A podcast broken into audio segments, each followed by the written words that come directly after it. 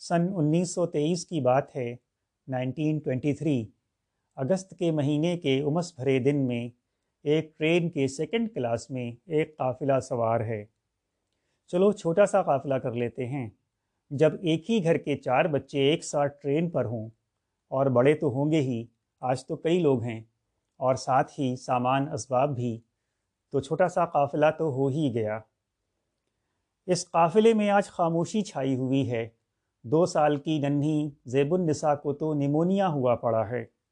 وہ اپنی امی کی گود میں دبکی ہوئی ہے، مگر قافلے میں خاموشی اس لیے نہیں ہے۔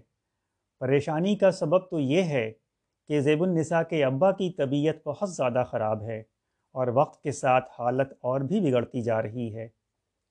سلیم النساء جو چار سال کی ہیں اور اپنے ابا کی سب سے چہیتی بھی ہیں، اپنے ابا کے سینے سے لپٹی ہوئی ہیں۔ ان سے بڑے دونوں بھائی بہن بھی امی کے دائیں بائیں سہمے سے بیٹھے ہوئے ہیں۔ جانا تو پوریا پار ہے، مگر جب ابا کی حالت بہت زیادہ خراب ہونے لگی تو سب نے مئو کے اسٹیشن پر ہی اترنا بہتر جانا۔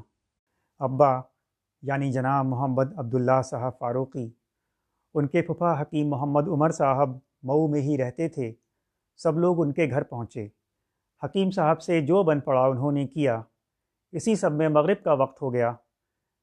مسجد میں مؤذن کی آواز گونجی، اللہ اکبر، اور محمد عبداللہ نے اپنے ہوٹوں میں دہرایا، اللہ اکبر، اور اللہ رب العزت کی عظمت کی شہادت میں اپنے ہاتھ اٹھائے، کندھے تک لے گئے اور ہاتھ وہیں گر پڑے، مرحوم مغفور ان ساری گہما گہمی میں بچوں میں سب سے بڑی یقیل النساء، جو ویسے بھی دس سال کی تھیں، امی کے ساتھ ساتھ تھیں، مگر چھ سال کا شمس الہدا۔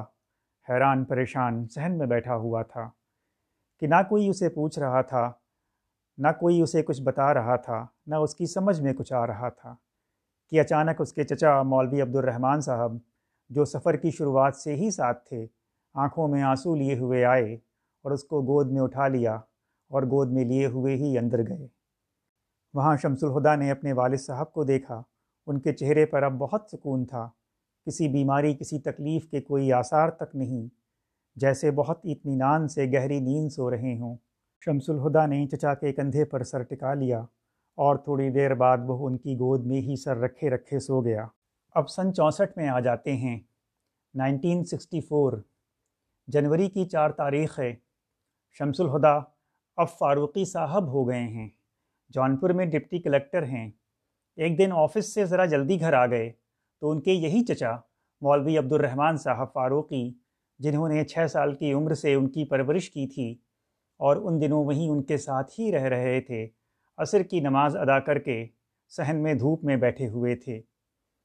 ایک دو باتیں ہوئیں، چائے پی اور مولوی عبد الرحمن صاحب اٹھ کر اپنے کمرے میں چلے گئے۔ کچھ دیر بعد شمس الہدا کو پکارا، بولے، آج میرے دل میں درد زیادہ ہو رہا ہے۔ شمس الہدا فوراً ان کے سر کو اپنی گود میں لے کر بیٹھ گئے اور سہلانے لگے کہ ان کو کچھ آرام پہنچے۔ مولوی عبد الرحمن صاحب نے کہا، یہ میرا آخری وقت ہے۔ اور پھر کہا، لا الہ الا اللہ۔ اور چھ سال کی عمر میں یتیم ہو کر یہ شمس الہدا جس شخص کی گود میں سو گیا تھا، آج وہی شخص شمس الہدا کی گود میں سر رکھ کر ہمیشہ کی نیند سو گیا۔ انا للہ و انا الہ راجعون۔